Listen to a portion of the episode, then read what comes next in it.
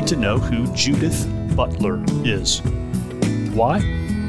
Because all the confusion and chaos of modern gender ideology is rooted in the work of Judith Butler. Hey, welcome to a special episode of the Wednesday Conversation. I'm Pastor Bob Thune of Coram Deo Church. And in this episode of the Wednesday Conversation commentary, I want to introduce you to the academic work of Judith Butler. Not because it's in any way true or good or beautiful, but because it is influential.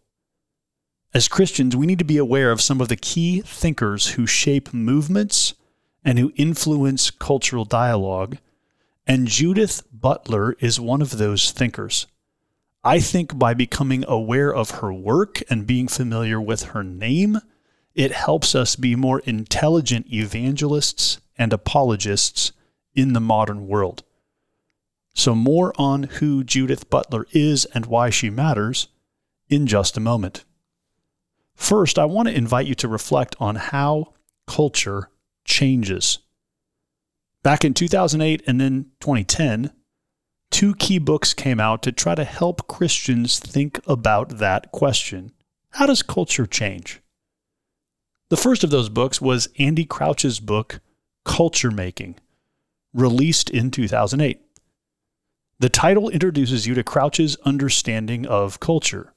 In his view, culture is something human beings make. It's what we shape that then shapes us. Think about one of the most basic aspects of culture food. If we were going out to dinner and I said, hey, do you want to go out for Italian or Mexican? I'm identifying two distinct cultures that are marked in many ways by the foods they have made. Crouch uses the example of the omelet and the example of an interstate. Both of these are things that human beings make, and both of them shape our lives and change the world we live in in distinctive ways. His example of the interstate was perhaps most helpful for me in understanding his paradigm. We currently live in an automobile centric society. Unless you live in a very dense city on the East Coast or in a very small town, it's hard for most of us to think about life without an automobile or without some kind of public transportation that gets us around cities that are primarily designed to be navigated with automobiles. Why do we live in that kind of a world? Why is one of the stable institutions of our culture automobile companies and automobile commercials and people owning cars and parking their cars and cleaning their cars and buying new cars? Why are cars such an important part of life in America?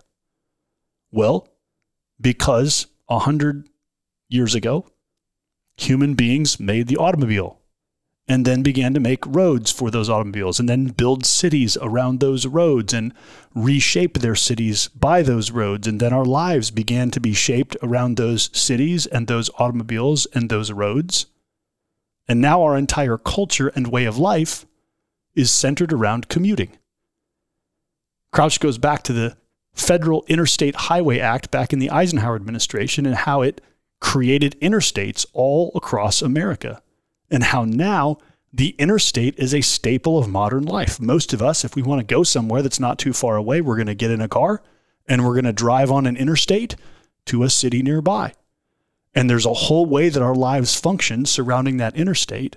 And his point is the interstate is something human beings made that now shapes our lives and affects our culture. And so the simplest way for us to affect culture in Crouch's mindset is to make things. As we create, as we build, as we are makers, we shape culture and transform it. But a second book with a slightly different understanding of cultural change came out in 2010.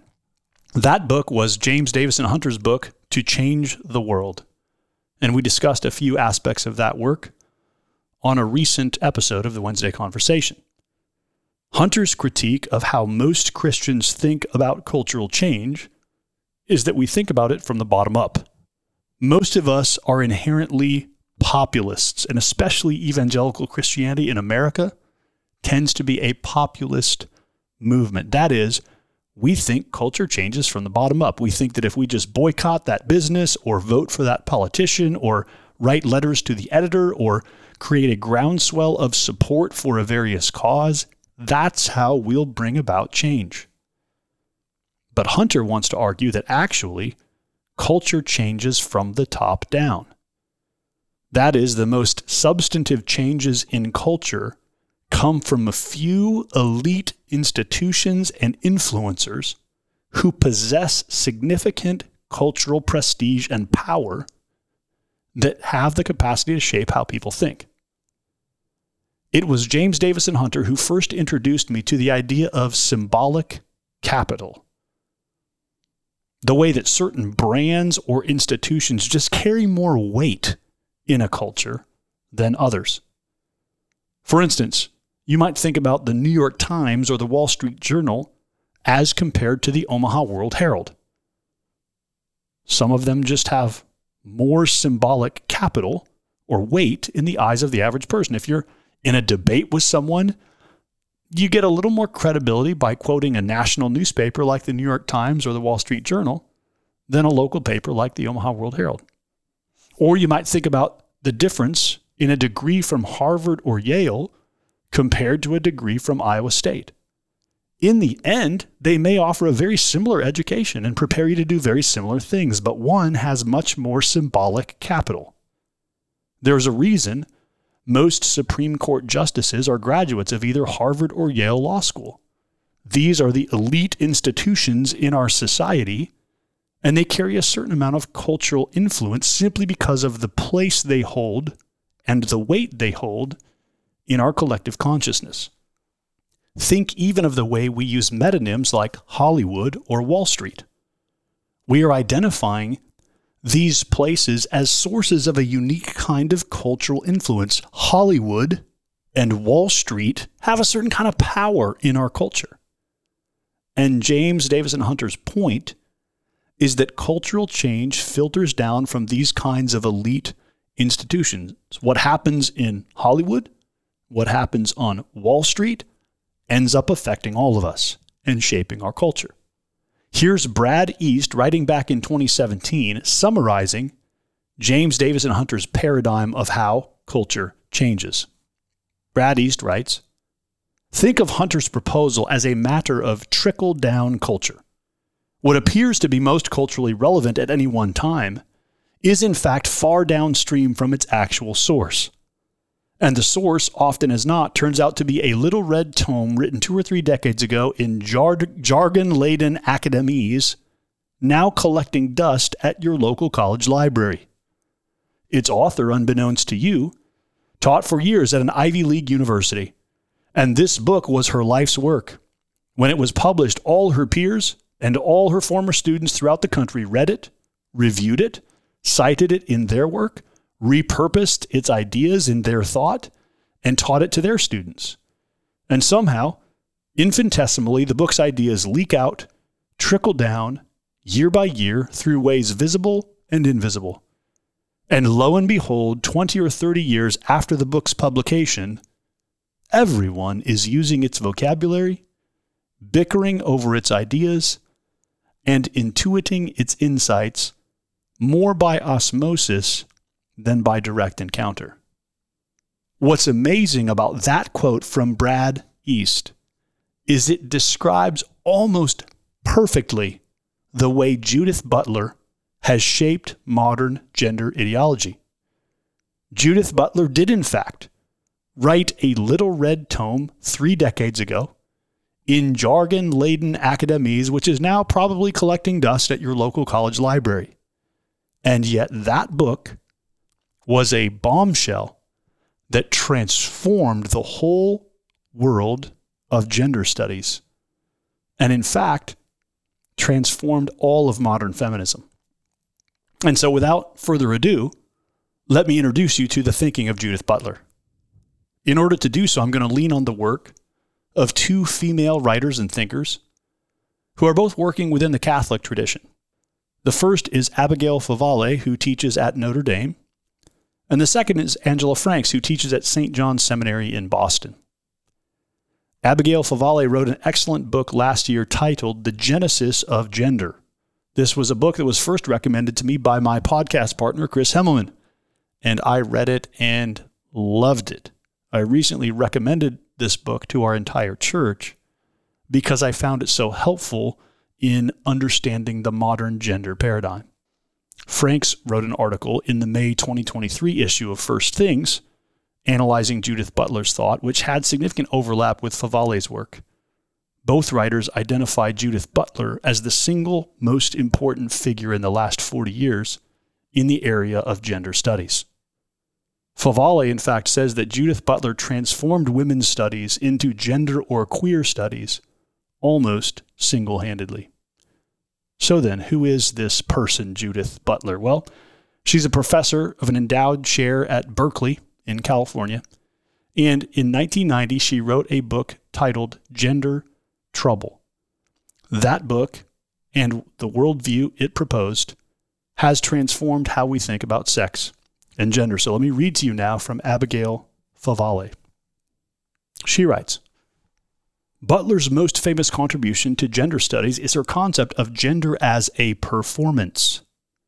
In 1988, she rolls out the theory that what we perceive to be gender is actually an unconscious, socially compelled performance that creates the illusion of an essence. From birth, human beings are categorized by gender and given separate social scripts, so to speak. The continuous enacting of those scripts upholds the illusion that those categories are real rather than social constructs. Students tend to latch onto her idea of gender performativity because there's a sense in which it is true.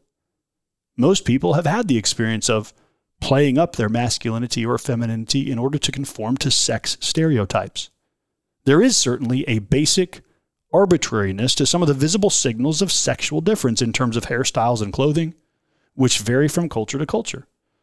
There is a sense in which all of us perform or enact and embody our sexed identity. What students have a harder time seeing is that Butler is arguing something much more radical. She's saying that sexed identity is only a performance, that there is no real woman or man underneath. The cultural expressions themselves are merely creating an illusion that men and women exist.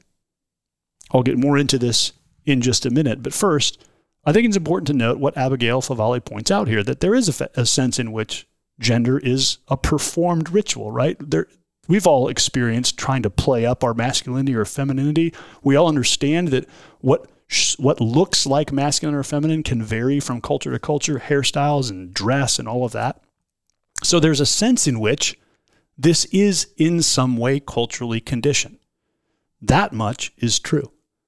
But what Favale says is that's not what Butler's saying that's radical. What's radical is she's saying that sexed identity is only a performance, that there's no such thing as being a woman or being a man. There's only performing as a woman or performing as a man. There's no essential essence or core to who we are. There's just the role we choose to take on. More on this in just a minute. One of the things I think Christians need to do is to be more courageous about opposing bad ideas. And the reason I want you to understand Judith Butler's thinking is because I think it's full of bad ideas.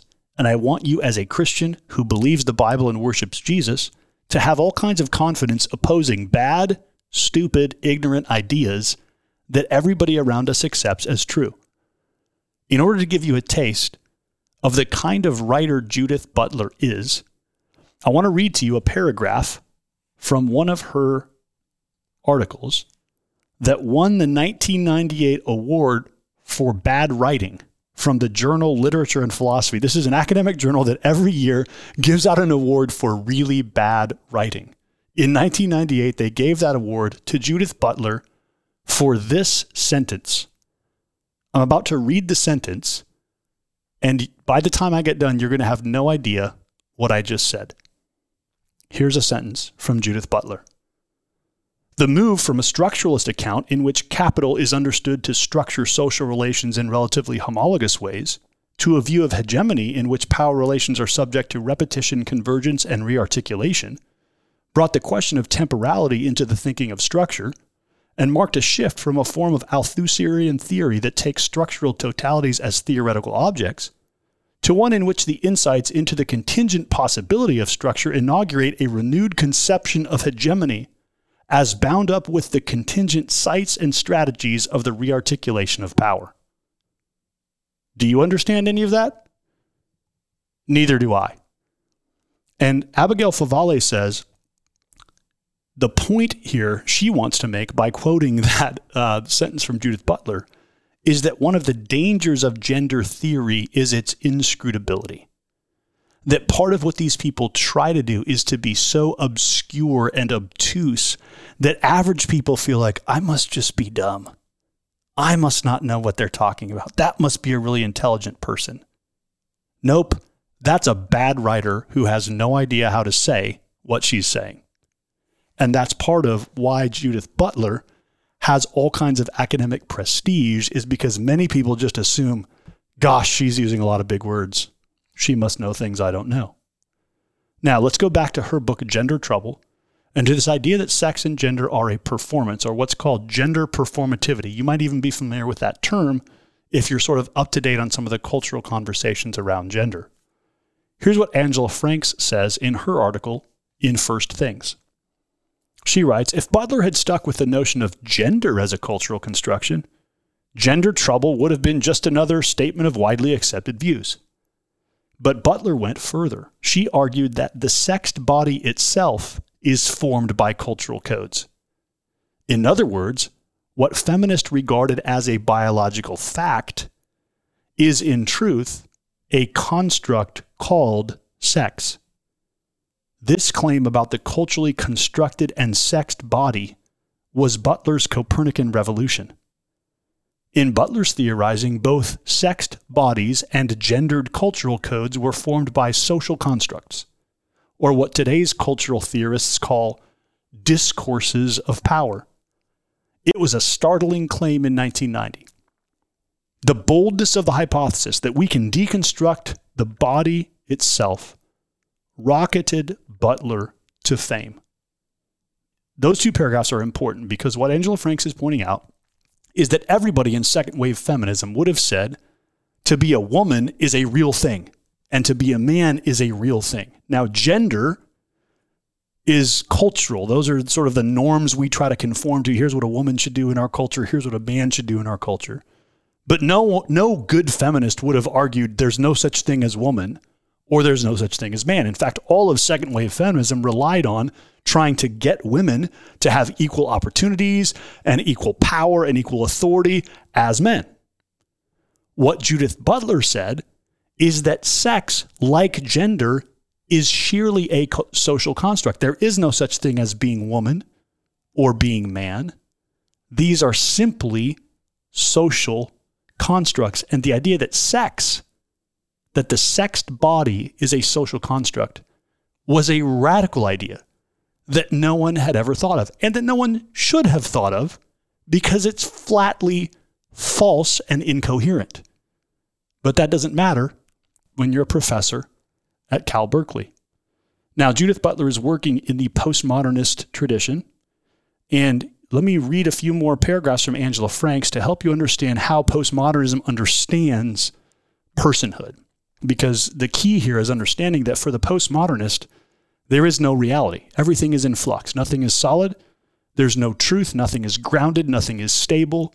There are no givens. Everything is in flux. Reading again from Angela Franks' piece in First Things. Performativity for Butler is not grounded in our interior, as though we were actors possessing identities prior to our roles. Rather, we are created from the outside in, constantly reshaped and reformed by our desires and actions. The roles create the actors. In this respect, she articulates the postmodern consensus, which holds that our interiority, the experience that feels most like the real me, is an illusion formed by social norms. We feel as though we are something only because we have performed a socially assigned role so many times that it seems natural. According to Butler, every aspect of our identity, as fathers and mothers, teachers and doctors, citizens and believers, is constructed. Like a cocoon spun by a silkworm, identity is produced or generated. So Judith Butler holds to a view of identity, and like a good postmodernist, all postmodern philosophers think this way that there is no essence to you, there is only what you do, what you perform. There's no essential you. There's just the you that you've learned to be by playing all the roles and scripts that everybody around you wanted you to play for your whole life obviously, if there's no essential you, if there's no core reality to who you are, then you can be whatever you decide to be tomorrow. And in fact, what it means to be is simply to play a new script. You can see how, how here how we get to the logic of transgenderism. There's no essential nature to you. You are not a sexed and gendered human being as a man or as a woman. You're just a, a someone who's learned how to play a script. And so if you want to play a different script tomorrow, if you want to live in a different way tomorrow, then you can change, and that will change, in fact, who you actually are. Now, one thing I learned from Cornelius Van Til is that all non Christian thought, all thought that denies the possibility of objective truth, is in the end incoherent. Van Til said all thought has to begin from the assumption that we live in God's world. And in fact, even views uh, of truth that are wrong, but at least that are absolute, have the advantage of they're either true or false, and they start from understanding that there is such thing as truth and falsehood. All non Christian thought that tries to be an end in itself is inherently self defeating. And I want to show you how this is true in Judith Butler's postmodern way of thinking. I want to show you how, if we accept Judith Butler's basic principle that both sex and gender are social constructs, it leads to an inevitable conflict in transgender ideology that is irresolvable. And in fact, it is the place right now where I suspect this whole movement is going to cave in on itself. On the one hand, transgender ideology believes that sex is entirely a social construct. I may have a male body, but that is merely an accident of the body I was born in. It's not essential to who I am.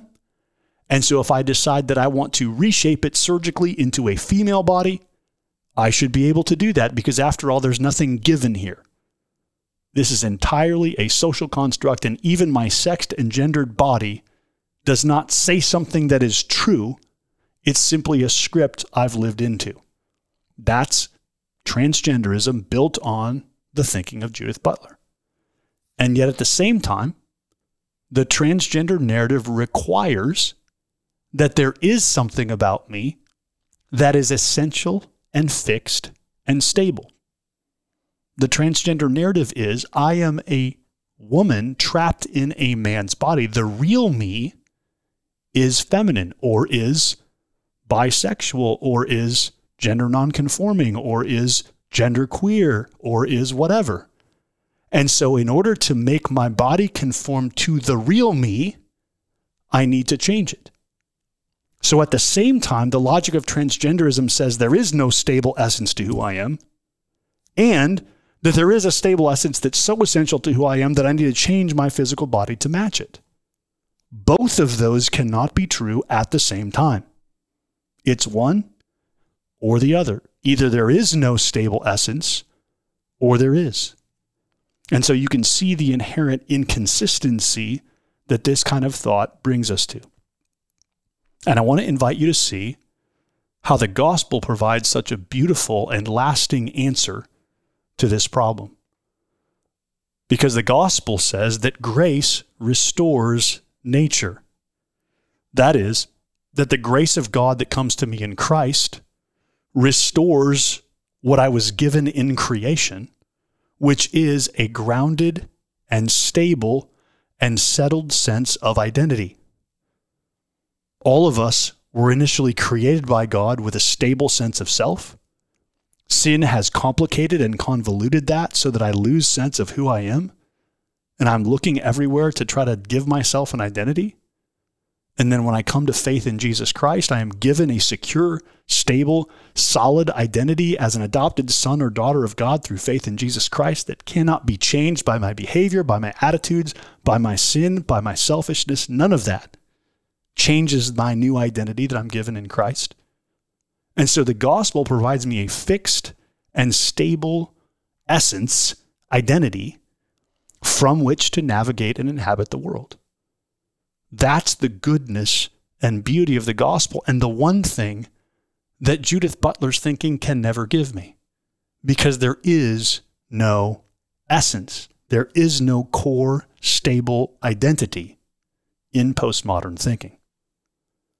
Now, to get a little more nerdy, at the risk of not having been nerdy enough yet in this podcast, I want to bring you to the end of the Angela Franks' article, where she draws a distinction between essence and accident.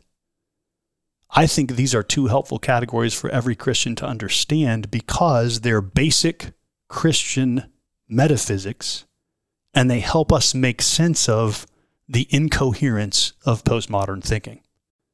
Think of it this way the essence of something is what's unchanging about it, the accident is what changes. So I am essentially a man. Accidentally, I am a man with brown hair. I'm a man who's six feet tall. I'm a man who's a father and a husband. I'm a man who's a certain number of years old. Those things could all be different and have all been different at various seasons of my life. But I have still been the same me. Every human being has an essence, a stable, abiding reality of who they are and a set of accidental features, things that could have been different. I could have been born with different color hair or different color eyes, or I could have been taller or shorter or fatter or thinner. All of those things don't affect the essence of who I am. You might think of it this way substance is a noun, accident is an adjective. I am a fat man or a skinny man or a tall man or a short man. All those things, fat, skinny, tall, short, those are all accidental features of who I am. The essence is, I am a man. This distinction between essence and accident is the key to how the Christian worldview solves the inconsistencies that are present in postmodern thought. Here's how Angela Franks describes it by eliminating substance and making persons into processes, Butler eliminates what allows relations to exist at all. The paradox is tragic. Motivated by a desire to save life from imprisonment in something fixed and unchanging, she ends up articulating a view in which we are mere social constructions, too insubstantial to bear the weight of enduring, consequential, and defining relations to others. Hers is a fluid world in which each of us dissolves. Older ways of thinking about life are more humane. I exist not as a process or as some immovable modern substance, but as a woman, as a mother with a certain age and height and history, with a certain store of knowledge and emotional responses. All these qualities are accidents, metaphysically speaking, but that does not make them unimportant. In fact, they are the stuff of my life. The becoming of accidents that come to be in me and pass away as I enter into new friendships, learn new things, lose loved ones. All this is held in being by me as a personal substance. Accidents give me color and distinctiveness I give them being. What you see Angela Franks doing in that quote is explaining that as all of us live in a, in a human lifetime, there's something about us that remains the same, and there are many things about us that change and transform. As she says, accidents give me color and distinctiveness. My height and my hair color and my eye color and my cultural background, all of these things give me distinctiveness, but I give them being. If there was no I, if there was no Bob Thune existing as a human person, these accidents would not be known to the world. They are there because they're aspects of me. I am the substance that gives these accidents expression in the world. And as she points out, in Judith Butler's conception of human beings, if everything I am is a social construct, then there's nothing that can give enduring, defining relationship to others. She says hers is a fluid world in which each of us dissolves. And that's the problem with thinking of everything about me, both sex and gender, as a social construct. If that is true, if everything I am is just some script I'm living out, then there's no actual me. There's no substance. There's no defining, stable reality to who I am in the world, and thus I dissolve. And friends, I think that's what we are seeing in all of the gender experimentation going on in our culture. You'll notice that most of it is not making people happier, freer, more secure, more stable, more steady. In fact, it tends to lead to greater and greater fragmentation and disintegration and confusion. Because what all of us as human beings need is a place to stand. We need a stable, defined, fixed grounding point, a stable and secure identity from which to stand and look out at the world. And only grace restoring nature in the gospel of Jesus Christ can give us that. So, I want you to be familiar with the work of Judith Butler so that you can understand the philosophical background of much of what we experience right now in our culture as a very odd, strange understanding of gender and sexuality.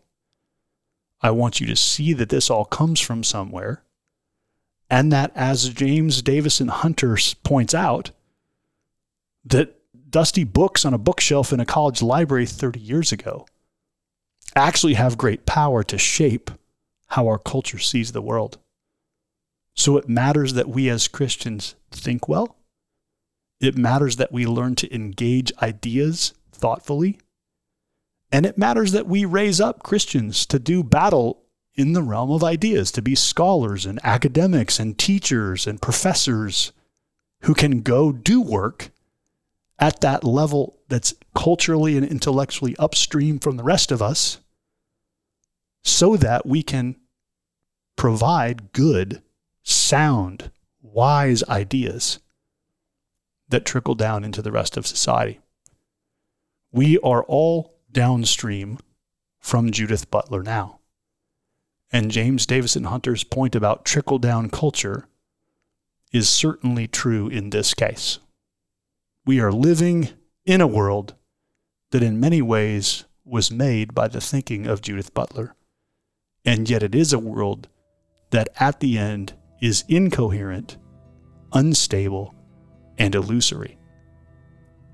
And so let us build a world grounded in the truth of Scripture, the reality of the creator creature distinction, and the beauty of the gospel that actually gives people a fixed and stable grounding point from which to look out at the world around them.